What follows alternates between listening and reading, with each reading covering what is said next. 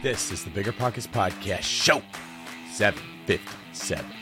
The first step that we do is we will call the agent after 100 days on market. We say, Hi, agent, would your seller be willing to let me take over payments if I could get your commissions paid? And this agent, we called this agent 16 times. Agent said, Nope, my seller's not interested. Nope, my seller's not interested. Nope, my seller's not interested. We waited for the listing to go expired. We called the seller directly. We said, Hey, would you be willing to let us take over payments? The seller says, Absolutely. I go, Did your agent never bring this to you? Most of the time, the agent is not even willing to bring creative finance to the table because most agents don't understand creative finance. What's going on, everyone? This is David Greene, your host of the Bigger Pockets Real Estate Podcast, here today with my good buddy Rob Abasolo, coming to you live from the speaker circuit. He is high in demand. He's traveling the country. Rob, thank you for taking some time out of your very busy schedule to bless us plebs with your presence. Uh, where are you at? What are you talking about right now? Uh, I'm in Austin, Texas right now, and I am talking. Uh, my, my, talk is uh, five ways to pivot your short term rental business in 2023 so that you don't go broke. Uh, it's been really fun, man, and I wouldn't miss this for the world because I, you know, Pace said that he was being interviewed by his two heroes, but I felt like I was in the room with my two heroes. So this is a really, really fun episode. We're actually going to be talking about how to approach creative finance deals, how to source them, ways that you can actually find buyers, potential scripts and things that you can say to basically get them to to let you sub to their home or finance it to you. Now, if you're an experienced investor, I think you're going to get a lot out of this because you're going to hear about what the multifamily space looks like and why you might want to start transitioning into it. You hit a point where you get enough units and you realize, I don't want another one of these. It's going to take a lot of time because either you're going to have to hire more people to manage what you have, or you're going to have to sell what you have in 1031 into something bigger so that you can get some of your time back. And we talk about ways that that can be done today particularly using seller financing options because in the multifamily space, the owners of those properties are much, much, much more familiar with this method. Before we bring in Pace, today's quick tip is you could pre-order Pace's book that he published with Bigger Pockets, Wealth Without Cash, by going to biggerpockets.com slash wealth without cash. And if you've already pre-ordered the book, we have another quick tip for you. You can use Pace's tool that he uses to find people that own properties and contact them directly, truepeoplesearch.com. Check it out if you're looking to skip trace and you want a good program to do it. Rob, anything you want to add before we get to the interview with Pace? I got a third quick tip. If you pre-order Wealth Without Cash, uh, Pace actually put together a video companion guide for every single chapter of the book. So when you get the book, you get access to that. And he said, I think he said it's like three hours of content per chapter or something like that. He walked us through it in the show and it sounds very exciting. So be sure to get your orders in. There it is. Let's pick up the pace. Passive income without the property headache? It's possible. There's a way to invest passively in real estate and get monthly income without any tenants, maintenance, or property management. The Wealthy have been doing this for years, and if you're an accredited or high net worth investor, you too can collect cash flow without the headaches that come from owning rentals. How? By investing in a private real estate fund with PPR Capital Management. PPR's co founder, Dave Van Horn, wrote the book on real estate note investing for BP. But he's not just investing in notes. Dave and his team also have an extensive background in commercial real estate. And with PPR Capital Management, they're strategically investing in both notes and commercial real estate nationwide. With over half a billion dollars in assets under management, PPR has provided individuals with a steady source of truly passive income since 2007 without ever missing a payment. Check them out at investwithppr.com. Again, if you're looking to get monthly passive income from an experienced team with a strong track record, go to investwithppr.com today. Whenever I used to travel, I would get that creeping feeling that I locked my back door. How do I know my property is going to be safe while I'm away? But not anymore, thanks to SimpliSafe Home Security. I'm about to go on a three week trip to Copenhagen, but am I tripping about my trip? Nope. With award winning security and peace of mind from SimpliSafe, I don't need to worry. SimpliSafe is a super amazing alarm system that I actually installed in my house myself personally in less than 30 minutes. And there's so much peace of mind knowing that there's something in place to protect my homes, my goods, and my John Mayer shrine. SimpliSafe systems have high tech sensors that detect break ins, fires, and floods, indoor and outdoor cameras to keep watch night and day, 24 7 professional monitoring at less than $1 a day. Plus, SimpliSafe professional monitoring agents can even help stop crime in real time by speaking to intruders through the wireless indoor camera. Hey, hey, bud, get out of here. It's like that, but it's a lot better, I imagine. And if you buy the system and you don't love it, you can get a full refund with SimpliSafe's 60-day money-back guarantee. SimpliSafe has given me and many of our listeners real peace of mind, and I want you to have it too. Right now, get 20% off of any new SimpliSafe system with Fast Protect monitoring at simplisafe.com/pockets. There's no safe like SimpliSafe. What's better than low money down? No money down. Now through Rent to Retirement, you can buy a brand new construction turnkey rental property for no money down. Wait, hold on. This can't be right. I need to double check with Zach, Rent to Retirement CEO. Oh, hey, Rob. Zach, how the heck are you selling turnkey rental properties for $0 down? it's not that complicated, Rob. Rent to Retirement has new construction properties up to $20,000 below retail prices. We also have investor loans with rates as low as 3.99% and down payment options as low as 5% or sometimes even zero money down. You get all the cash flow, appreciation, and equity for as little as zero money down. That's an infinite return. On, wait, wait. Let me get on this before we tell it to the whole Bigger Pockets audience. Just head to renttoretirement.com. That's rent-to retirement.com or text REI to 33777. That's REI to 33777 to learn more about how you can get started investing with no money down today. Get your next new construction property at a steep discount or invest with no money down. Head to renttoretirement.com today. Back by popular demand, welcome Pace Morby to the OG Bigger Pockets podcast. How are you today? My two heroes on the screen. Looking forward to this. Thank you. Yeah, and speaking of that, uh, we were just talking about one of your two heroes bought one of your leftover deals. Would you guys mind sharing that before we get to today's interview? Getting the sloppy seconds over there, Robbie. Yeah. Okay. Okay. So I was on a at a conference uh, last week, and I was walking back to my room to actually go do our our interview with Barbara Corcoran and uh, I wanted to get there a little early, set up. And so this guy was like, "Dude, please, uh, like, can I chat with you for a second? I'm like, "Yeah, walk with me." And then, sort of like more people accumulate. I was like, "All right, guys, well, hey, it's great. I got to go do an interview." And they're like, "Wait, wait, wait." Just give me one more minute. One more minute. I was like, okay, what you got, man? And he's like, I've got a sub two deal for you. And uh, at that moment, I noticed he was wearing the peace sign hat, and I was like, oh, you're one of Pace's students. And he assigned me a deal in Austin, Texas, and I was really excited. I was like, man, thanks for coming to me for this. He's like, well, uh, actually, I sent it to Pace first, but he said no. But I thought you'd really want it too, and I was like, I'll take it. Dude, I am. We are not one to turn down Austin deals. That actually is a really good deal that you bought, but we are buying so many deals because of what's currently going on in the economy with interest rates going up and all these sellers that are kind of trapped that Molly, who you know, Molly um, has helped do some transaction coordination with you and your team. She's great. She calls me. She goes, Pace, you have to start saying no. We have five TCs working full time and we can't keep up. So she made me say no to a great Austin sub two deal, and I'm glad it went to my hero Rob Abasolo. well, I told him, I said, dude, if I buy this deal, because he was like, we're comping it out like literally in front of an elevator for like ten minutes, and I'm like, if I buy this deal, I want your next one. And he was like, well, you know who's getting the the next one, and I was like, all right, but when Pace says no, I want the next one. Was he going to give it to David Greene?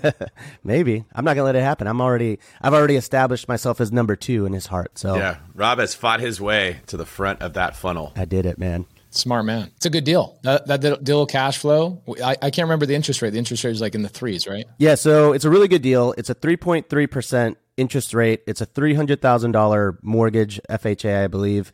The seller is financing $200,000 and it's 0% interest, 0% due for five years. And in five years, it balloons. So I basically have to figure out how to come up with 200K in five years, but that's a problem pace for future Rob. Here, here's the great thing about all my balloons with my students. Okay, so the you look at the paperwork before you close on it. The contract states that if for whatever reason you cannot refinance at the end of your balloon, your balloon automatically extends an additional term, so you'll get an extra five years. What? So let's say that there's a market. Oh yeah. Oh come on, man. Huh. We don't let those balloons pop. We keep them going. Interesting. Well, that's that's new information. Yeah, and since it's my student, he used my contract, which means if you use my contract, you don't have to worry about the balloon. Oh, okay. I mean, I'm fine. I was fine with it because I was like, at the very least, I get a property under market or you know around market, maybe a little bit more expensive for five years. It the PITI on it is twenty three hundred bucks. Um, it should gross around And I want to say like 65,000 on AirDNA. According to that, I have to run more comps and stuff, but it, should gr- gross around 65,000. So net, I'm looking at about 2K a month just on a short term. And on a medium term, I actually think I'm going to be, be doing like 1500 to 2000 a month on it. I love it. You're, you had no credit check. Nobody asked for your credentials. Nobody's going to ask how much money you have in your bank account. Nobody cares about your job history. Nobody cares about your tax returns. And you just took over a 3.3% sub two deal and they're they're financing you their equity at zero percent interest for five years. That's pretty dope, man. So you were saying that the uh, the five the five year balloon reextends if I can't refi out of it. Do do any other terms change, like your interest rates or any more points if I can't refi? Do I owe the seller anything? No, the exact term will mirror and it will it'll double again. So let's say that the market fluctuates and you can't get a refinance or whatever the whatever the thing is what it states specifically in the contract and in the note and deed of trust that will get created by, at the title company is it states that if for you can't if you cannot refinance due to market conditions or um, get out at the price that you bought it for, it will automatically extend an additional five years. Seller's already signed off on it, and you'll get a note and deed of trust recorded at public county recorder that uh, gives you that ability. Wow, that's cool. And so what's really cool about this one, Pace, which is like the the unicorn that I've been searching for for probably the last year, it actually cash flows as a long-term rental. The long-term rent is 2800 bucks and it'll cash flow as a midterm and a short term. So I've got the trifecta here. No matter what happens in the next 5 years, I'm going to cash flow. And it's pretty rare to find a deal these days with the interest rates that do cash flow both for long term and short term. So it's nice to actually It might be because everybody's bringing me their first round and then the second round goes to you. I don't know. Maybe I'm. Hey, for everyone listening, when Pace says no, Rob will say yes. All right, so let's bring clarity on a couple points there before we get into the show. We mentioned TCs. That is a transaction coordinator. That's the person who's making sure that this thing actually closed for Pace's team. So if you've got five TCs and they're not able to keep up, that means you got a lot of deals coming in. We mentioned balloon payments, which is basically a fancy lending term to say, I will only give you the loan for five years and then you have to pay it back, but it will be amortized or paid off as if it's a 20, 25, 30 year loan. You're not actually making payments so that the balance will be due or will be already paid off in five years. You just have to pay whatever is left on it. And Pace, you mentioned that you set it up so that if it can't be refinanced, you just automatically extend into another five year period. And I'm assuming that you write in there it will be at current market interest rates or you up one or two percent, something that's a little bit better for the seller, but isn't going to be completely devastating. So the person owning it. And uh, Rob mentioned that it would cash flow as a traditional rental, meaning just putting it on a lease where they pay a, a monthly rate to live there, or a short term rental, or a medium term rental. So that's pretty cool. We got to see behind the scenes at what's going on in each of your worlds. Oh, and we also mentioned sub two, which is sort of Pace's deal. That's where the little two on his hat and the peace sign comes from, which means Rob will be taking over the loan that the previous owner already has. That was the FHA portion of it that was mentioned. So he be he will be buying the property subject to the lending uh, that's already been placed on it or the lien that's already been placed on it. So rather than having to get his own loan getting pre-approved for a mortgage, having to submit all of his documentation going through the root canal that can often be getting it pre-approved for a mortgage, he will just be taking over what the seller's doing, making their payment for them, and then making an additional payment to the owner for the portion of the equity that they have in the deal. And I think we covered the majority of it. If you guys want to know more about the specifics of what we just talked about, because it may sound like magic to the uninitiated, you can check Pace out on the Rookie Show, where he was just interviewed, episode 280. He gives great background info into creative financing, what we mean when we say subject to all these phrases like balloon payment. They start to make more sense when you get a little bit more into the world. It's not nearly as complicated as it sounds, which is really a thing with real estate. I can't tell you how many times I've been incredibly confused when I was first trying to learn just about multifamily property and cap rates for years. I just nodded my head, not really ever understanding what the hell was being spoken about. And then when I, after like diving into it for a long time, I'm like, oh, that is not nearly as complicated as they're making it sound. I got a better definition of it now. I understand cap rate. So don't give up if you're one of those people who are hit listening to this thinking it's yeah. too much. Is that something pace that you come across with with some of your students? Oh my gosh, so many things. You know, people. What's interesting is people will go to become doctors. Like I have an anesthesiologist that you know went 12 years to school and they come to me and after six months and they only bought two deals are like oh my gosh i'm just i want to buy more i'm like you went to school for 12 years i always say that too to become a doctor and make three to five hundred thousand dollars a year put in a couple of years of patience in real estate. It is not a get rich quick, quick scheme at all. Now, there are strategies that you can utilize to gobble up houses faster, but still you have to digest the terminology at your own pace. And um, pun intended there.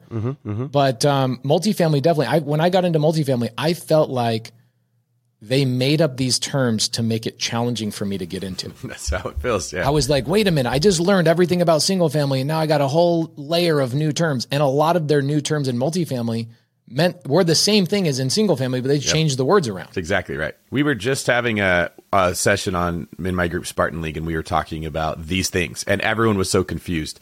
And Pace, you're exactly right. I was like, okay, you already understand the, the concept of cash flow in single family. In multifamily, they call it NOI, and they don't include the mortgage payment. It's the same thing. In single family, we use comparable sales to determine what a property is worth. In multifamily, they have a cap rate to determine how much demand there is for an area, and this is how it goes. Like it's the fundamentals when you understand them, you start to see that they show up in every single asset class and every single way of analyzing. They just have different names, and multifamily feels like it is purposely confusing. And I think it is. I think a lot of these multifamily brokers got in a room like 50 years ago and they go, how do we create another layer so we keep this all secret? Guys, the good news is you just have to break through the terminology layer and you understand everything. That's it. Just write down notes or words you don't understand. Go back on Bigger Pockets, type in YouTube, and it'll you'll get educated. You'll learn it all. And that's what we're going to talk about today. We are going to be talking about creative financing within the realm of single family, multifamily, the risks, the pitfalls, all that and more. Love it. One terminology, piece of terminology that Rob, we didn't talk about, but you bought the deal you bought is actually what I call a hybrid. I created that phrase probably seven or eight years ago. You bought a hybrid deal. So what does that mean? It's part sub 2 mm-hmm. part seller finance. So you, so people go, well, what do you call that? I go, let's call it a hybrid. You're half and half, right? You're half gasoline, half electric. So Right. the you took over the payments of the three hundred thousand dollar loan, and the seller had a bunch of equity that they seller financed you in second lien position.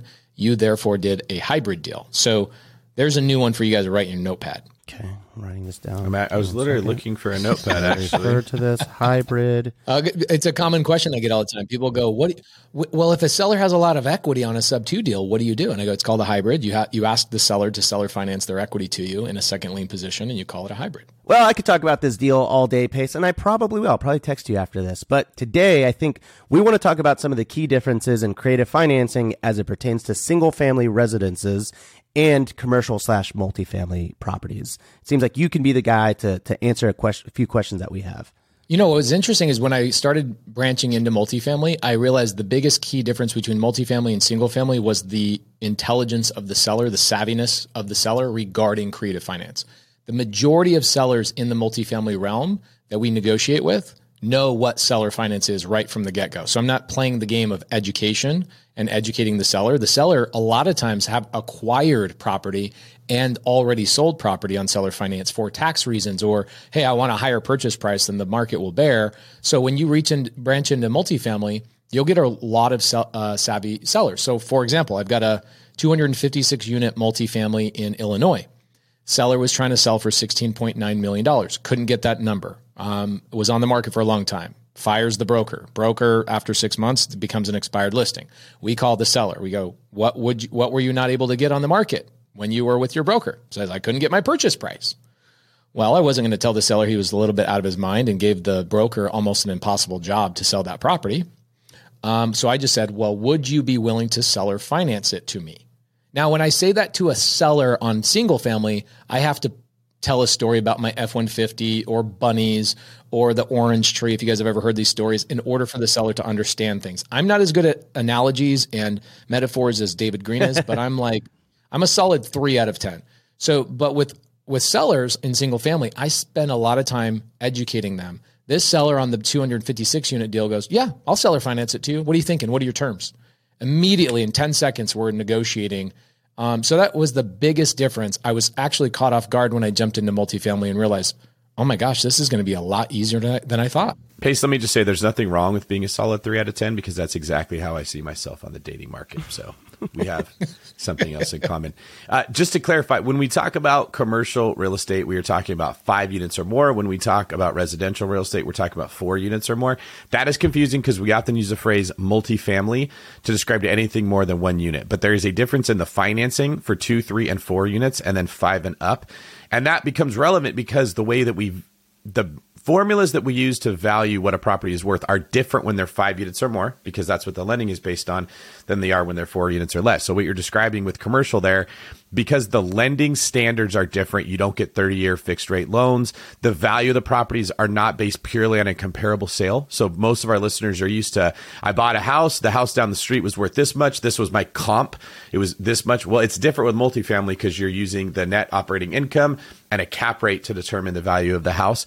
So many times, like you just said, people that are operating in that larger multifamily space, five units or more, they're a little more financially sophisticated. They understand these terms. They talk about vintage balloon payments and agency debt. They like to swirl their glass like this or drink their cappuccinos with their pinky up. Oh yeah, and they smell their smell their drink before they drink it. Mm, it's very tannin forward. Yeah, uh, we had a seller uh, about a year ago. His name's Mario in San Angelo, Texas. Forty three unit I bought on seller finance. Um, similar situation, expired listing. So, guys, t- taking notes. If you're somebody saying, "How do I find these deals?" Expired listings. For me, I go after listings that um, the agent wasn't able to get the deal done for whatever reason. It's a variety of th- some things. Sometimes the sellers are nearly impossible. They just want really high purchase prices. Sometimes it's other things, right? Okay, but really fast pace. I, have heard you mention this before. When you say you go after expired listings, yeah, can you be a little bit more specific? Like, do you are you finding it on the MLS and you're looking at like is there a section on the MLS where you can find expired listings and then are you skip tracing the owner and then calling them? Okay, so if you're a licensed real estate agent, a lot of real, licensed real estate agents don't even know that they have this. But if you go into your MLS, I'm not a licensed agent, my wife is.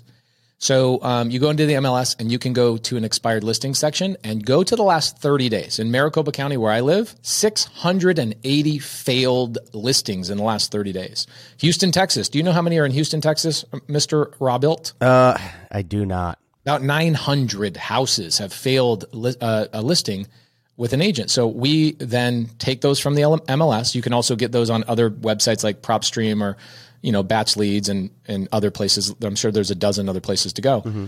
And then, yes, we skip trace those. I actually use True People Search. It's free. Hmm. And True People Search gives you phone, four phone numbers. So if you're just starting out and you have more time than you have money, then start with True People Search. We call the seller directly and we say, Hi, my name is Pace. Just noticed that your house went off the market today. Was there something you were trying to get that your agent wasn't able to obtain for you? And then you let the seller talk. And the seller says, well, they couldn't sell the house at the price. Actually, right before this, I had a notary come in, just bought a sub two deal exact same way. I probably buy four or five deals in Arizona every week, just that exact way. Calling a seller after the agent um, is no longer the agent on that deal. They, they had six months to sell it, couldn't sell it for whatever reason. We called the seller directly and I work it out with the seller. The challenge here, because I do both on market and off market, I believe I believe in both the challenge here on this house on Anderson is we typically, the first step that we do is we will call the agent after 100 days on market. Okay. So I know after 100 days on market, the agent is starting to sweat just a little bit. And the market has already told the seller and the market has already told the agent, hey, this probably isn't going to go well. Okay. Days on market are climbing more um, expired listings are happening, which is more opportunity for this specific niche. I could tell you a hundred other niches that we do, but this is a really good one. And we call the agent and we say, "Hi, agent. My name is Pace. I'm an investor. Would your seller be willing to let me take over payments if I could get your commissions paid?" And this agent, we called this agent 16 times. 16 times we called this agent on market. Agent said, "Nope, my inter- my seller's not interested. Nope, my seller's not interested. Nope, my seller's not interested." 16 times. We waited for the listing to go expired. We called the seller directly. We said, "Hey, would you be willing to let us take over payments?" And the seller says, "Absolutely." I go, "Did your agent never bring this to you?" Most of the time the agent is not even willing to bring creative finance to the table because most agents don't understand creative finance. This this happened to me uh, about a month or two ago. I was channeling my my inner pace, and uh, you know, I tried to reach out to the realtor. They wouldn't answer the phone after all the calls, so I decided to text, and then they were, they answered that. I prefer not to do it over text, but I did. And I said, "Hey, would your seller be interested in seller financing?" And it was like instantaneously, she was like, "No." And I was like, let me clarify. We would pay your commissions and blah, blah, blah. And she was just like, well, yeah, but the seller uh, is going to pay my commissions no matter what. That's irrelevant. And I was like, all right. Yeah, I kind of felt like it was a dead end. So I kind of moved on to the next deal. It's tough. I think uh, the big thing that we have, and same thing in like comparing multifamily to single family, going back into it, the multifamily brokers are a lot more intelligent and savvy in terms of terminology and seller finance as well. Whereas single family um, agents, this is good news for the one, the top 1% agents because the top 1% agents like the ones that David probably has on his in his brokerage they understand things and you guys have the advantage versus the other 99% that are not willing to learn anything. I feel like right now if you're an agent struggling ironically you want to know how to to make twice as much, three times as much, four times as much money, just call failed listings from other agents and go get sub two and seller finance deals and assign them to me or assign them to Rob or assign them to whoever else or buy them yourself for heaven's sakes. Or if you're in the commission mindset, I'll pay you a commission. Represent the seller. I will. I would love to pay your commission. The problem is, um, we had to learn about a year ago, Rob. Just so you know, I couldn't get through to a lot of these agents. And a lot of times I would make a YouTube video and go, Hey, this house right here that I just closed on, an agent missed out on $10,000 of commissions because they blocked us from, you know, submitting a creative finance offer. Then I started getting agents calling me and going, well, would you just do a real estate agent class? I go, yeah, sure. I'd do that. I'll do that. Then I realized here's what, here's a little hack. So now we reach out to agents on market after 100 days on market and we say, Hey, would you and your seller be open to me pitching creative finance to you over a Zoom so you could see me and I could present some numbers to both of you? And what the agent hears in there is, oh my gosh, Kate, you're on Zoom, so you don't have my seller's phone number direct, so you're not going to go around my, me to my seller. Right. Protecting the client. They also hear, oh my gosh, I don't have to present this to the seller and look silly because I don't know about creative finance. This guy's going to do it for me. And we have the ability to end the Zoom and say, we'll get back to you. So there's really no pressure. And so we're getting a lot more on market sub two and seller finance deals with agents represented because I broke the system and just said, let me educate or let me present the offer to both of you, Shark Tank style. And you can tell me yes, no on the Zoom, or you can just end the Zoom and then call me back three or four days later after you guys talk about it.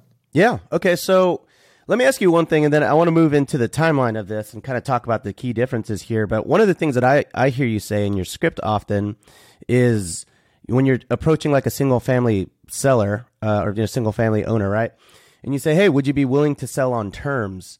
Yeah. I feel like, you know, obviously in real estate, I understand that, what you mean by that, but that seems kind of like a confusing way to word it. Do you ever have issues with like, yeah, it's it's purpose. If that's on purpose, I purposely tee that up. I say terms, knowing that the seller doesn't know what that means. Got it. And it causes causes them to pause, and then it causes them to actually perk up and go terms. And then I tell the story about my F one fifty, and one hundred percent of the time when I tell them the story about my F one fifty, they go, they at the end of that three minute story, they go, "Oh my gosh, yes, I would sell to you on terms." Isn't that funny? How as as soon as you, you describe this stuff using a car instead of a house, all of a sudden the brain can accept it. Oh yeah, well it's interesting. Like I was listening to a podcast the other day with um, you guys, actually, you, Henry Washington. You guys were talking about the death of BRRRR. Mm, yeah, and um, David Greene had such a great analogy. He said, "I was playing musical chairs, and all the chairs got taken away, and I had to sit in a chair that was at ten percent interest on my refinance." And the way you described that, and the way you told the story, it's one of the great things about David Greene is the storytelling and the ability to t- tie in analogies you have to be good at these things to uh, overcome objections because people are not going to seminars like we are. They're not watching hundreds of YouTube videos. They're not collaborating and hanging out with other investors. So you have to condense all of that experience into a, a very quick story or analogy or metaphor so that that seller or that agent can understand it very quickly. Yeah, and I would add you don't understand something unless you can describe it without just regurgitating information. That is a, like a pet peeve of mine where someone in my community will regurgitate what they heard someone on the news saying or what they read on Reddit or somewhere and then they'll start talking about inflation in terms of CPI, which all sounds great. But if you actually understand inflation, you realize the CPI is easily manipulated. It's not a measure of real inflation. Yeah. The minute you hear somebody just stating information that someone else said, they probably don't understand the concept as well. If you can restate it in different words or using an analogy like you just mentioned with the truck, the person you're talking to probably gets it. And Pace, that's a great point. When you're trying to get a deal like this, there is a natural apprehension from the person who's selling it. Agents don't like it. They haven't heard of it. Their first thought is, you're ripping me off. The owners don't like it. They haven't heard of it. Their first thought is, you're ripping me off. You're going to have to overcome that initial fear, hesitation, mistrust. These stories can help you do it. And that's one of the reasons we're talking about it today. So everyone listening gets a better grasp of what's actually happening. You don't want to just go in there and throw around the word like creative financing or subject to when they haven't heard it. They don't know what you're talking about. You'll never hear me use the word creative finance, subject to seller finance, novation, Morby method. I'll never use any of these to a seller or an agent direct. It's always a third, a story that I would tell my four four year old daughter. Right. So before we go, move on from multifamily to single family comparison, I just want to say something really kind of cool. I had this seller, San Angelo, Texas, 43 unit. Okay. He had it listed 2.7 million. I called it, I called Mario directly after the, the agent wouldn't present, wouldn't present, wouldn't present and uh, called Mario, the seller, directly and said, Hey, you know, anything you can get on the market that you're trying to obtain? He goes, Yeah, I want my purchase price. I go, Great. Would you let me, you know, buy this on terms? He says, Absolutely. Right. Immediately, multifamily is kind of cool. But this is this was an ampli- amplified version of it. This seller, he says, I listed it for 2.7 million for cash, but I really want $3 million. I go, okay, great. I'll give you, I'll go up to the $3 million, but that just means I need really great terms he says, How about zero down and 3% interest? And I go, yeah, that that'll work. That that'd be great, right? I he gives me zero down. I then compute the number and my payment compared to what it's bringing in on the property, cash flow comparison, right? I go, oh man, my payment's a little high compared to what it's bringing in. He says, no problem. Why don't we instead of doing a 30 year mortgage, why don't we do a 50 year mortgage? Your sellers in multifamily are not just savvy, they are also creative. And they will bring op- options to you you didn't even know existed. You know the balloon thing, Robert, that we talked about on your deal in Austin? I did not create that. That was given to me from a seller eight years ago. I had a seller. He says, "Yeah, I'll sell to you on um, a balloon, if you want terms, I have to have a five year balloon. I go, oh, I'm kind of worried. I feel like, you know, market's been going up and, you know, I'm, I'm da, da, da, if the market falls down, what do I do? He goes, oh, no problem. We'll put a balloon extension into the deal. I go, what's a balloon? I'm like, here my seller's now educating me on what a balloon mm-hmm. extension is. And he drafted it. And I go, do you mind if I steal that? And he's like, yeah, that should be in every one of your contracts. What are you doing? You should never agree to a balloon without a balloon extension. So you get sellers that will educate you, especially ones that have been in the game for a while. And multifamily, what I find is multifamily investors, um, you know, especially the ones that own units between 12 units and up to 150 units, that's the mom and pop size. These guys are really willing to negotiate and wheel and deal with you. So if you're trying to get into multifamily, I'd, I'd focus on that pocket of investors. Don't go after the 500 units. Don't have to go after the 600 A plus. That's not going to happen. Go after the ones that are between 12 units and 150 units, and you'll get seller finance deals all day long. Okay. All right. Yeah, that's uh and then in terms of sourcing those multifamily deals, same method methodology going to the MLS and waiting for them to expire. You can go on um, like LoopNet and all these things when the listings expire, and you can start tracking. But one thing that I really like doing on multifamily is I go for length of ownership. So what what I find right, you find out demographics and understanding of sellers, especially after doing so many deals you'll find that a lot of these sellers that bought multifamily were not, they were like accidental investors, right? They go, man, I made a bunch of money. My CPA firm, I, I was a dentist, a doctor, I was doing all this stuff. And my CPA told me, or my financial advisor told me, start buying up real estate, right? And um, they buy real estate without the intention of ever creating a scaled multifamily operation with asset managers and people that know what the heck they're doing. And so what they do is they suck out all the cash flow out of these deals for like 20 years. And then it comes to time to go roofs, hot water heaters, all these things. They go, uh, yeah, the, I don't have any money. I've sucked it all out of the property. Yeah. So what we do is we find, we go on like um, MLS is a good one. And we look for length of ownership. If somebody's owned an asset, 150 units or less, for over 20 years and they have a, a large amount of equity, those are sellers that are um, high probability of selling on seller finance because they also get to mitigate their capital gains tax. There's so many benefits to them, and they don't have to do the repairs. They don't have to do that stuff depending on how you structure the deal. So for me, 20 years or longer, they've owned the property, which means they've probably not taken care of the, the properties. That's the 256 unit I just bought in Illinois the guy would like hodgepodge and fix one roof every other year. So all his roofs on 41 buildings were different colors. like that is the typical demographic of a mom and pop multifamily investor. Got it. And so I, I want to talk about the the timeline of closing on on both of these. But before I do, we've talked about the truck story a few times. So I just want to tell everyone at home to go check out episode 527 to hear the in depth story, yeah, the, the how creative finance came to fruition with Pace. It's a really really great story. Uh, but with that, can you just tell us really quickly how long does it typically take to close a sub two deal or creative finance deal with a single family home versus a multifamily home? Um, okay, so s- single family, multifamily, you can close. A lot of people don't know this. I own a title company. We close in all 50 states. We own a transaction coordination business. We do a lot of deals. You don't need a title company to close a deal. You don't need an attorney a closing attorney to close a deal. Now, do we use them? Yes, 99% of the time. But if you told me, Pace, your life depends on buying a house today and closing escrow today, a sub two or seller finance deal can be done in less than four hours. In fact, if I go knock on somebody's house, get a contract, I can walk down to the county recorder's office, transfer deed into my name, and I can own a sub two or seller finance deal today for $17. Like that's how inexpensive it can be at the county recorder's office. Do I advise you go that route? No, but it's possible.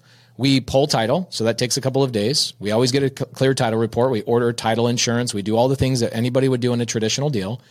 And so I would say that seven to 10 days, if I get a contract, seven to 10 days is more than enough time to close on a transaction, get t- full title insurance, and uh, go through a title company or closing attorney or an, an escrow office. What's the fastest you've ever closed? Oh, one day. Oh, okay. You've actually done it in a day. Oh, yeah, a lot of times. Here's what happens, right? Back in 2018, 2019, where we were I had a big door knocking team before COVID hit the scene. Um, we were doing probably about 20 sub two deals a month. Where were we doing those? Knocking pre foreclosures. In Maricopa County, we foreclose every day Monday, Tuesday, Wednesday, Thursday, Friday, every day. Texas is different. You guys have Texas Tuesday or uh, foreclosure Tuesdays, right? Here you have foreclosures every day.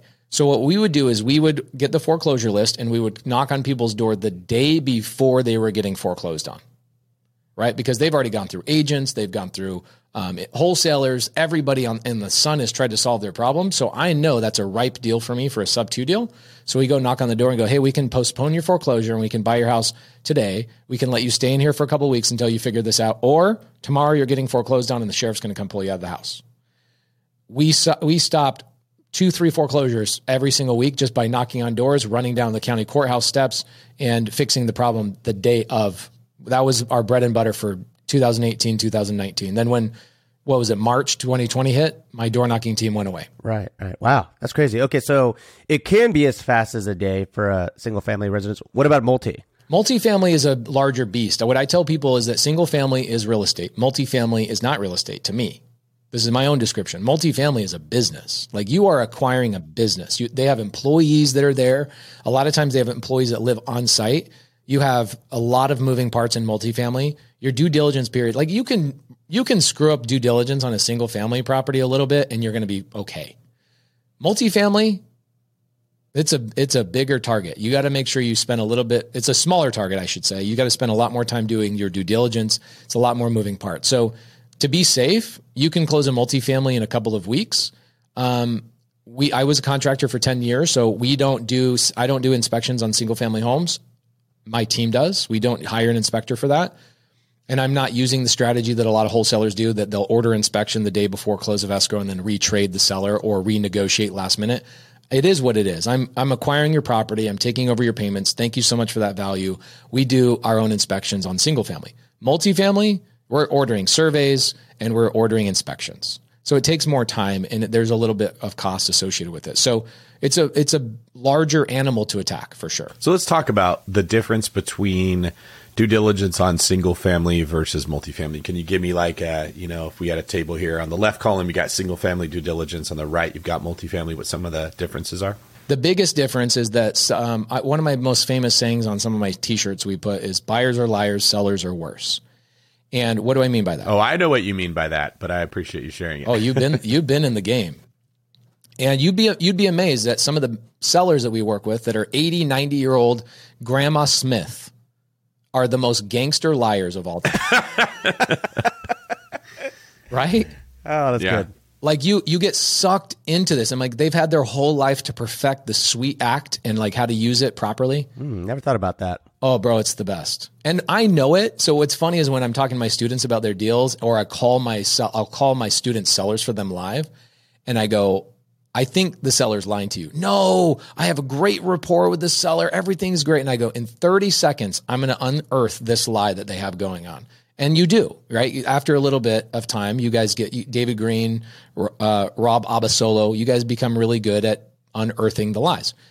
So what you find in multifamily, the number one thing that they lie about is their income. Yeah. Okay. So what they're doing is they're not keeping good books. They're keeping some of the money off the books. And then when the, when you ask for a T12, now again, going back to multifamily versus single family, all these multifamily people have to come up with acronyms. It's a trailing 12, which is also in regular human language, it's called a profit and loss. Okay. Of the last 12 months. Yeah. Yeah, exa- of the last 12 months. So what happens is a lot of these mom and pop investors, 12 units to 150 units, they're not keeping straight books. And they don't keep straight books on purpose because they can avoid showing the IRS that they're bringing in income. But when it comes time to sell to you and they have to make the property look as appealing as possible, they lie about their numbers. They're like, "Oh yeah, this tenant, he he sometimes that tenant pays me double. Sometimes that bu- bu- bu- that tenant's never late." sometimes that tenant pays me double. Exactly. That's my old lady impression. I thought that was pretty good. You should do an old lady impression with uh, Nicolas Cage inter- intermixed.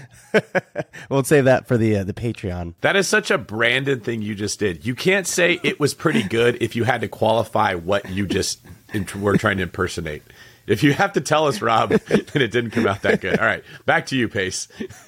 So, so multifamily, that's the biggest thing I, I get in the dil- due diligence phase. You are underwriting or see, I, I also, you got to do the comparison. In single family, like David Greene said, we comp. Okay. Typically you're comping. In multifamily, you are underwriting. And what does underwriting mean? It, for me, it means under. What are all the things underneath the foundation, underneath all the lies the seller is saying? I got to underwrite. I know underwriting means something different, but that's how I remembered it. And that's how I learned it. So we actually get a lot of sellers that will have literally handwritten, they'll print out an Excel sheet. They won't type in it. They will print it out and then they'll fill it in with pencil and go, here's my, here's my T12, right? So you really have to get there and understand who's paying, who's not paying. What does this look like? You have to get access to the bank accounts a lot of times. I have a bookkeeper, thank goodness now, and my bookkeeper does a lot of that stuff. But that's the number one thing is that their financials 100% of the time are muddy on purpose. Hmm. And um, so that's the biggest one. You got to spend the time because you're not acquiring real estate. You're acquiring a business, something that's operating. That's a great point. Then the next thing you op- you got to underwrite and look at is their current management team. What are they doing? Who are they? Are they stealing things? Are they actually showing up to work? Because the second you take over this property, you now have employees that you have inherited, not just the real estate. You've employed and culture of their empl- their company, right? Whether it's okay for them to show up late or not. Is it okay for them to yell at their tenants? We had to go into a property two years ago and we had to fire the whole team because they were yelling at tenants and telling them to not walk through the grass and tenants didn't feel comfortable at the property. Guys, multifamily is a business and you are acquiring employees. So you have to go through and understand and interview some of the uh, employees as well, part of the due diligence process. I'm really glad you said this. So I was actually talking to somebody yesterday who they were partnering up with somebody on a multifamily deal, and they told me that they were giving them 50% equity in the deal because they were underwriting it. oh my gosh, no. And I thought that was really, I mean, the, the, that person's also bringing like capital raising as well, but Okay. she, I was But just still like, 50% is a lot. It, it is, but I think so. One of them was going to be the operator, the other one was going to be the underwriter, and they were going to be equal capital raisers. Okay. But at, at that time, I, I was kind of taking underwriting as analyzing the property, right? And that that's really important. What you just said, comping versus underwriting, because comping, like if you're doing a single family residence, you're really just running numbers, and there's not too much below the hood, right, past the inspection. But sounds like for underwriting on multifamily, you're literally you're basically auditing every single aspect of the of the property, right? Yeah, we're like we're buying a we're acquiring a CPA firm right now on seller finance. This is a cool thing. We're buying businesses on creative finance as well. We've got a CPA firm. This happens all the time. There's tired landlords also in businesses, and it's down in Tucson. CPA firm. The guy who's running the business has 14 CPAs underneath him, and they go out and bill hours and do all sorts of consulting and CPA work and whatnot. Well, guess what? Now the head of the organization is retiring if the head of the organization is retiring, guess what he's taking with him? He's taking the culture, the leadership, he's taking the babysitting, he's taking everything with him when he leaves that building. So he tried to retire two years ago, couldn't. The company started crumbling. He had to reinsert himself. And then his business broker goes, dude, you just need to seller finance this and you need to stay involved like 10 hours a week until you kind of bridge that gap.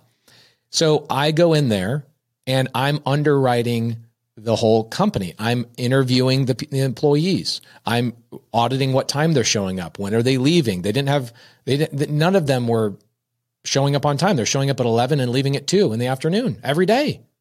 And it's because the owner wasn't showing up anymore. He was semi-retired, so the rest of the company became semi-retired.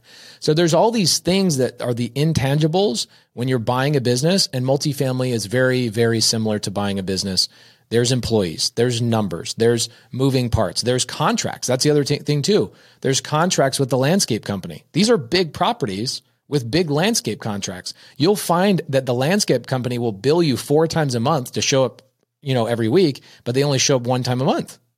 Right? There's all sort there's hundreds of little things in multifamily that take time for you to really digest and understand. And you got to have a checklist and go through them one by one. It's almost when you're underwriting a multifamily, I'd say you got to put in 30, 40 hours of making calls, checking on things, getting contracts, all that kind of stuff. So, so then if in a if you're someone's partnering up and they're like, "Hey, I, w- I want you to be the underwriter on this deal," does it make more sense to pay them a fee for that service, or do you think like equity would work in that type of partnership still? If somebody brings me a deal in multifamily, last year I paid um, one guy a two hundred ten thousand dollar assignment fee for bringing me a deal because it was such a great seller finance deal. He, I had to restructure it. He didn't structure it properly, but it was really, really great. Um, the deal he brought me, and he's like, "Can I have equity?" I go, "Look, I love you, man, but here's the problem. At some point, let's say something goes wrong on this property, the only person that's going to be able to, uh, you know, financially withstand an issue is me." I can't come to you and go, hey, you're 20% owner of this. Give me 20% of the roof costs that we don't have sitting in the bank account. And they go, yeah, you're right. And I go, just let's, let me give you an assignment fee. If somebody's going to bring something to the table and they're willing to participate in the deal long term, then I'm more than happy to bring them equity.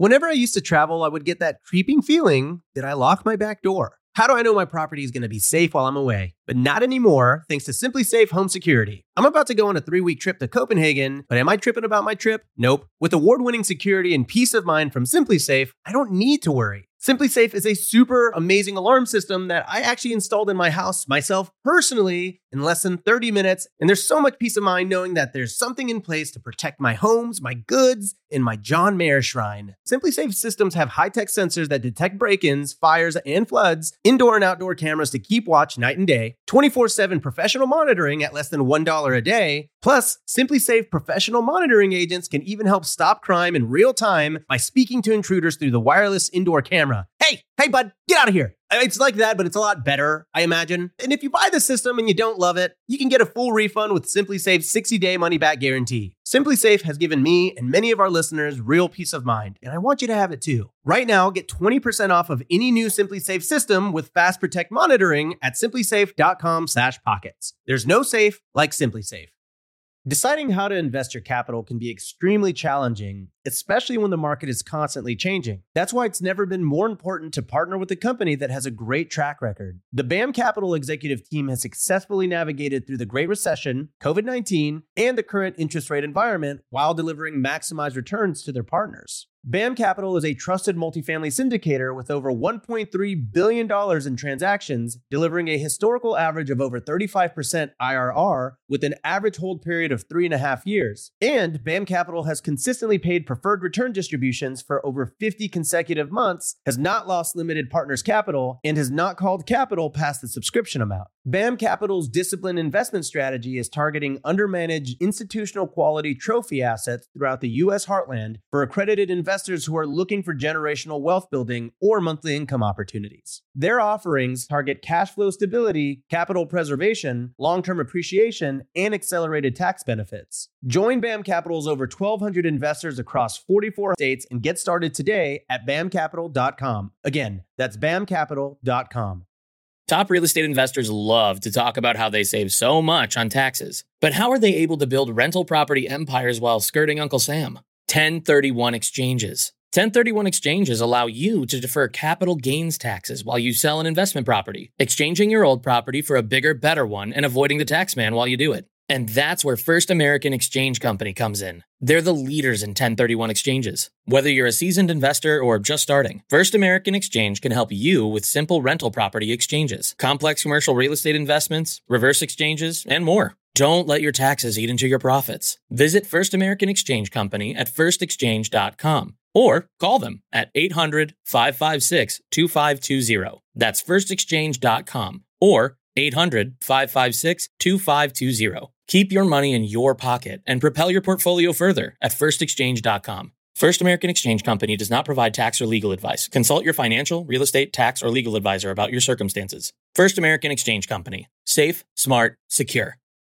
Want to dive deep into commercial real estate, entrepreneurship, leadership, and the economy? Tune into the Walker webcast hosted by the CEO of Walker and Dunlop, one of the largest commercial real estate finance and advisory services firms in the nation. As an unparalleled leader in commercial real estate, CEO Willie Walker frequently appears as an expert on major platforms like CNBC and the New York Times. He's even been on the BiggerPockets podcast network too. On the Walker webcast, you'll hear from guests like A-Rod, renowned economist Dr. Peter Linneman, and experts from Walker and Dunlop's capital markets, research, and investment sales groups. So fire up the Walker webcast on your favorite podcast app or join live on Wednesdays to see Willie interact with his guests. Plus, you can always catch the replay on demand afterward. Stay ahead of the curve with insights for life from the Walker webcast. Learn more and subscribe to the Walker webcast at walkerdunlop.com slash pockets. And be sure to follow Walker and Dunlop on all your favorite social media channels too. That's walkerdunlop.com slash pockets.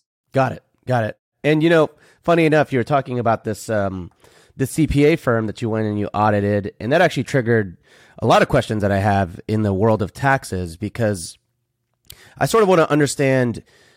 I, I've heard you say it, but the tax benefits of real estate also transition over when you when you sub to or you create a finance a deal, right? Yeah, there's so there's so many amazing things that you get in creative finance. So a couple things. Um, most it, it's kind of the same thing with anybody. Most wholesalers don't know what they're doing. Most real estate agents don't know what they're doing, and thank goodness for that. It's the one percent that are out there being consistent and doing the things they need to do to continually educate educate themselves. Guess what? Most CPAs actually don't know that much. I find a lot of CPAs that don't even know what the word depreciation is. I'm, it blows my mind that they don't know what depreciation is. It's crazy, right? But again, we all we learn on the job, right? You go get a degree, you don't learn any of the stuff that you're getting a degree for, you have to go learn it on the job. So if you are a CPA for school teachers, well then you're probably not going to learn about the tax benefits of real estate. I totally get that. So make sure you find a CPA that knows what they're talking about. If you are hiring a CPA that does not own real estate, you hired the wrong CPA. Hire a CPA that's also investing in real estate. His mind is constantly thinking about these things and researching IRS and blah blah blah. So a couple things. Cool thing about creative finance is I can put little money down. Like the deal you're put you're buying, um, Rob, mm-hmm. is you're putting very little money down, and you're going to get a five hundred thousand dollar property that you can do bonus dis, uh, bonus bonus appreciation on. Right. You'll probably get a fifty thousand, sixty thousand dollar tax benefit. I call it the IRS bonus, but yeah. you'll get a tax benefit this year. Here's the cool thing for the seller's part. The seller can mitigate their gains on that property as they receive the money. So they don't have to take all that capital gains in the first year they sell the property. They take the ta- they take the gains as they receive the money, which is cool. So that 5-year balloon that you have where they receive no payments and no interest, they that $200,000 gain they're, they're going to have on that property, they don't have to worry about that for 5 years, which is great. You just have to have the right people that are exploring these things and creating these opportunities. There's all sorts of things with trusts and you know, I I I tell everybody at BiggerPockets, I'm so grateful for the ability to be on this platform. I said, why don't you guys let me bring in some of my CPAs and let me you guys bring in some of my attorneys so we can talk about some of these things and the IRS code and how this benefits sellers. Sellers mitigate a lot of taxes and you get the tax benefits of owning the property year one. It is a win-win for both parties. I think the challenge is most people with creative finance they go, "But how did you how did you buy the property and the the seller's name is still on the house?" I'm like, "No, no, no. The seller's name is not on the house. It's not on the house. It's on the mortgage. Your name is on the deed." And I think a lot of people don't realize there's a deed of trust right? And a deed. The deed is I tell this is what I tell people. I go, have you ever used? I, I'll do it with you, Rob. Rob, have you ever gone to a grocery store and used a credit card? I have. Okay, like a credit card, not a debit card, but a credit card. Correct, a credit card. Okay, cool. So you have gone and used somebody else's money to buy groceries, correct? That is correct. Okay, cool. So when you go to the cash register and you're checking out, they tell you the total. You use somebody else's money to buy those groceries. At the end of that, that transaction is over. Who owns those groceries? Me. Are you sure? Because you didn't use your money. How can we guarantee you are the owner of those groceries? It's really simple. Like a some kind of bill of sale, maybe. a receipt, maybe? Yeah, there you go. Okay, so the receipt of real estate is called the deed. So when the, wh- whoever has the receipt is who owns that property. So all you're doing in a sub two deal, sub two is so simple. It is five times easier than a cash transaction, 10 times easier than a BRRRR transaction. There's no lenders involved. There's no appraisals involved. There's nothing involved. It's take out five people out of the transaction. All you're doing in a sub two deal is you're you're transferring the deed from the seller's name into your name after a title report. That is a sub two deal. That's it.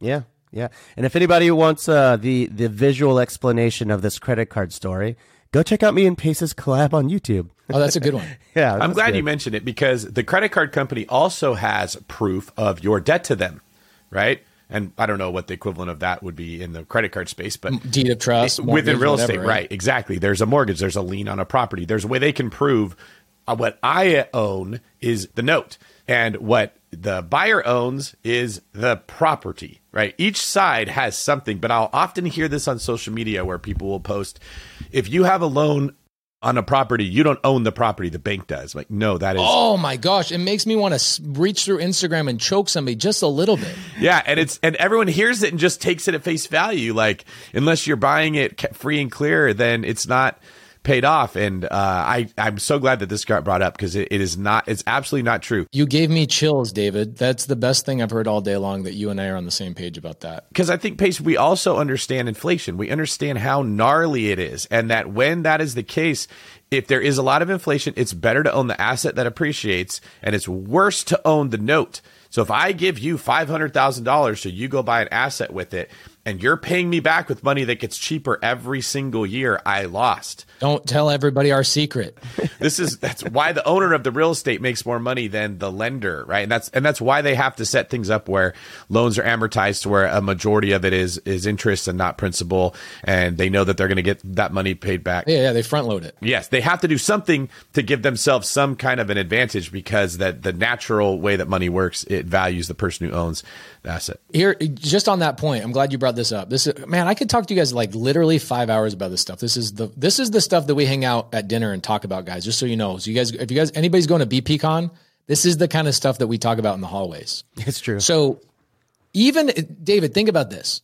The knuckleheads that say, I'm going to go buy a house cash so that I own it and the bank doesn't own it, which is so illogical. It tells you me you don't know anything about real estate. Very smart real estate investors say this kind of crap. By that argument, do you still actually own that property if you have to pay property taxes on that for the rest of your life? Or does the state own it? Yeah. Or does the state own your house? right. What about the insurance company? or the insurance company. How about we just tell people don't buy real estate because you're always going to have expenses associated with it? That's dumb. It's it's illogical. it makes a good case towards why paying your property off is not a guarantee that you're never going to have a problem because there's other expenses associated with it. Those of us that own real estate know mortgage is a big one, but it's it's often not even as big as capital expenditures, as uh, a tenant trashing the place when they move out, as repairs that need to be made. Or how about in Texas? Your guys is I think Texas uh, they misspelled it. It should have said taxes because of the, the two and a half to three percent property taxes. because your guys is freaking property taxes are insane. Yes. Like some of my properties I own in Texas, the property taxes are as expensive as the mortgage. It's a great point. All right, so on that topic, I'm glad that we're bringing this up. What, basically, what we're talking about are some of the risks associated with real estate ownership in general. What are some of the risks faced specifically with subject to financing that people need to be aware of? Okay, so actually, this is really good. So I have in here, I have a due on sale clause disclosure to my seller, right? So I tell the seller, hey, just so you know, um, we've done over 10,000 sub two transactions as somebody who's invested and somebody who owns a title company we know the equation. We know how many loans get called due. We've had 10 loans called due total across 10,000 transactions. 10. And guess how many of those people in a due on sale clause? Every, all you agents and brokers out there, listen to me. 10,000 sub two deals. 10 of them got called due. Zero of them actually got called. Okay. Zero. Zero point zero. I've, have you ever actually met somebody that's ever had a loan called due and lost? No. It, it's like the big, it's like the Bigfoot. People, some people are like, it, it exists. Yeah, we have had the loan called due. The way you fix that is through an executory contract, which I will not go in today. It's another thing in the weeds. But due on sale clause is a um, an ongoing risk to the seller. It's not really a risk to me so much because I can refinance if I really want to. I can sell it if I really want to. But we use executory contracts and keep the property. Um, so uh, that's another topic for another day. So due on sale clause is one. Um, let's see owning property with creative finance. Um, i would say going back to the balloon i would say a balloon is sometimes a, a, an issue where maybe the market will trend downward and you bought the property at let's say 89 to 95% of the value originally and the market goes down and you have a balloon. This is why i tell people balloons are for clowns unless you have a balloon extension. So make sure you have a balloon extension in your purchase contract so that you don't get caught holding a balloon when it pops what What about you mentioned that at the early on days of your sub two door knocking days that you would say, "Hey, I'm going to take care of this. You'll have a couple weeks to stay here, and then you know, I'll, you know, then you can move out, and this is my home." I imagine that those people would just say yes out of desperation, like, "Okay, yeah, sure, I'll I'll do that." What about evictions? Is that a, kicking people out? Is that ever like a something that you have to do, or is it always like kind of in a contract? So we haven't talked we haven't talked about a lot of exit strategies, right? We've talked a lot about of acquisition strategies. So I acquire on sub two, seller finance, hybrids like you just bought that one in Austin. We buy on Morby method. We buy lease options. I try and t- stay away from lease options because I want to own the real estate. You can technically buy on arbitrage, but you're really not even buying. I'm not a big fan of arbitrage either. Um, I want to own the real estate, but there's a lot of acquisition strategies. One of the disposition strategies, we already know, like I can Airbnb it, I can do sober living, I can do Section 8, I can do all these hundreds of things. But one of the mad, most magical exit strategies in creative finance is I can sell on a wrap and I can be the bank to my buyer, which is pretty cool. We could, we should, you should have me come back in six months and we talk nothing but wraps. That is a deep dive. If guys, if you're on the YouTube channel watching this, make a comment down below. Tell BiggerPockets have Pace come back for wraps. We we we may know a couple guys that could help make that happen. Okay, cool. Me and David. So yeah. sometimes, like right now, I have a I have a house that I bought subject to actually from a deceased person. I bought a house from a deceased person. They were they had already passed away. I bought their house subject to. I sold it on a wrap, a hundred grand over what I bought it for, and I am currently now four years later foreclosing because I'm the bank in the situation. I'm foreclosing on my buyer. So in some creative finance scenarios, you do have to end up foreclosing. Guess what? This is not unlike traditional real estate. A lot of the BRRRR deals I own, a lot of the traditional stuff I own, I still have to evict. I still have to deal with all that kind of stuff. It, it is not specific to creative finance to have these issues. You, you have all the same issues in traditional stuff that you have in creative finance. So, Pace, I guess my last question is I mean, we talked about so much, really, we covered everything from risk to taxes to the basic definitions of creative finance. Is there anywhere at all where a lot of this information maybe is compiled in like one place in in Word, perhaps uh, written out? Yeah, we have. Um, I just collab with BiggerPockets, like David Greene has, and um, wrote a book called Wealth Without Cash. Comes out in a couple of weeks we have been told, I don't know if this is official yet, but we've been told it's it should hit bestseller list, which is pretty cool. That's amazing. That's so um, cool. Amazon just ordered like 10,000 books of it because it's the pre-orders are so um, popular. Here's what's cool about the book. The book is great, but I, I think the book is an appetizer. It's there to give you the definitions and give you kind of a flow of things. But what I also did for people that pre-ordered the book, um, is I created a video companion guide. So I have three hours of video on average for every single chapter, giving nuanced and whiteboard whiteboard um, layouts, things that I can't do on a YouTube video, which is giving addresses. I actually check this out. First day I decide I'm going to record the video companion guide. Right, you get this with the book. Um, I do a live audience in my studio, and I'm about to press record, and I get a text message from a seller, and a seller says, "Hey, Pace." the seller and I, he lives in Boston. I'm buying a deal in Boston. It's a duplex, and um, I'm we're negotiating with him on a cash deal. He says, "Pace, I'm in Phoenix right now. I think your offices are here. I, can I stop by, meet you, and hopefully, you know, finalize this negotiation?" I go, um, "Yeah, I'm about to record, but you can come over to the studio." He comes into the studio and live for an hour and a half in front of a live studio audience, I negotiate and buy his property subject to, go through all the risks, go through every, go through a live seller appointment on how to buy a property subject to. That is in the first chapter of Wealth Without Cash video companion guide. You get to see how it's done live. And the seller sitting here like, is this, is, is this something normal? You go, I go, no, this was like all the stars aligned. I don't know how this was possible, but everybody that buys that book's uh, book gets that video companion guide. That's amazing, man. So if people want to go and order or pre-order that book, they can head on over to biggerpockets.com slash wealth without cash. And I'm going to put it out there right now, um, Pace that. I'm going to read this book when I get it. When I get my hands on this, I'm going to read this. And this is a particularly big deal because the only other real estate book I've ever read was the BRRRR Bible by my good friend David Greene.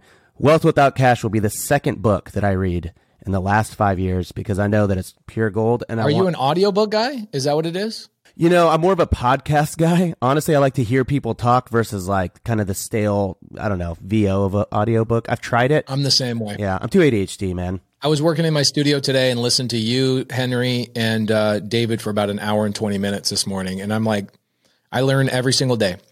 I learn from all of you guys. It's why I'm so grateful to have you as friends and collaborators. You guys are amazing and and um, love listening to you guys. And this podcast is, by the way, the best podcast in real estate. Thanks.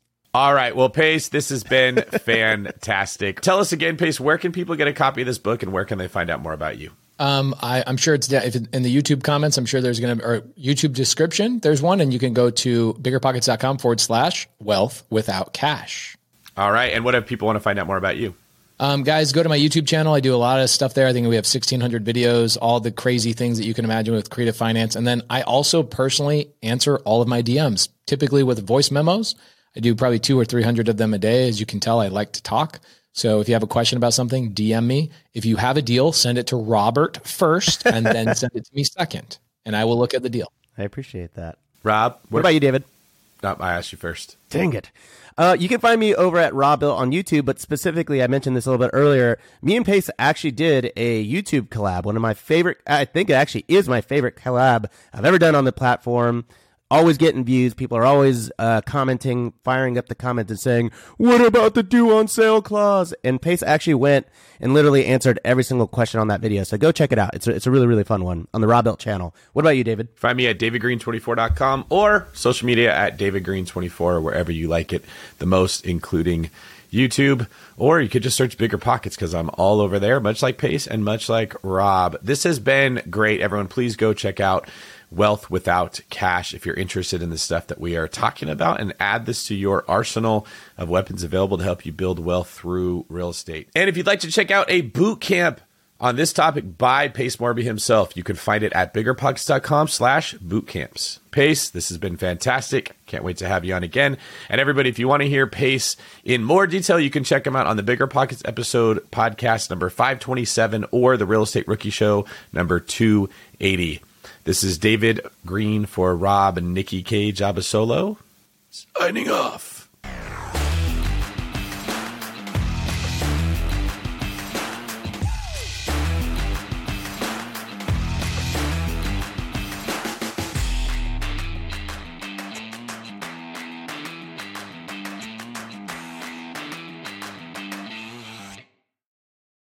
The market is changing, and finding your way can be tricky. Rates shift, headlines whirl, but your goal hasn't changed. You want financial freedom. And the best investors know it's not about timing the market, it's about time in the market. If you're ready to get into the real estate investing game or take your game to the next level, finding an investor friendly agent is your next step. With BiggerPockets Agent Finder, you can find the right agent in minutes. Just head to biggerpockets.com slash deals and enter a few details about what and where you want to buy, and bam! Instantly match with an investor friendly agent who fits the bill. These local market experts can help you navigate the neighborhoods, analyze the numbers, and take action with confidence once and for all. This free resource is only available at biggerpockets.com slash deals. Get an agent, get the deal, and get closer to financial freedom at biggerpockets.com slash deals. That's biggerpockets.com slash deals to find your investor friendly agent today.